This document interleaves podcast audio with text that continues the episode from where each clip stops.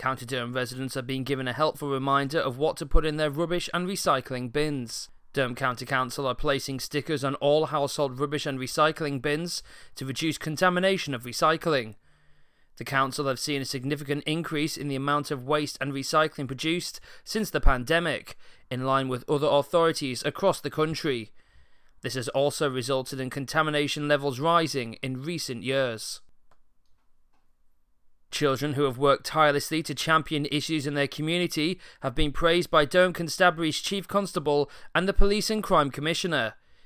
Chief Constable Jo Farrell and Police Crime Commissioner Joy Allen took part in a special question and answer session with the Ferryhill Young Ambassadors at Dean Bank Primary School in Ferryhill last week.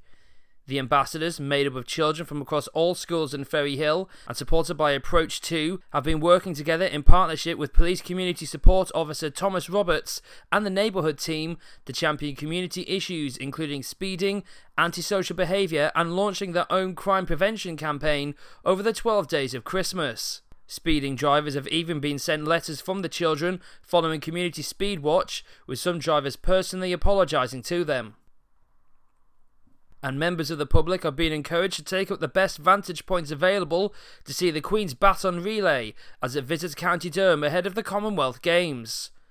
Birmingham 2022 is hosting the 16th official Queen's Baton Relay, a journey which brings together and celebrates communities across the Commonwealth ahead of the Games.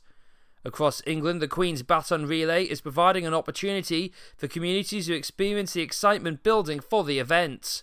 Baton bearers aged between 12 and 75 will be carrying the baton when it visits County Durham on Thursday, the 14th of July, journeying through first Durham City and then Seaham.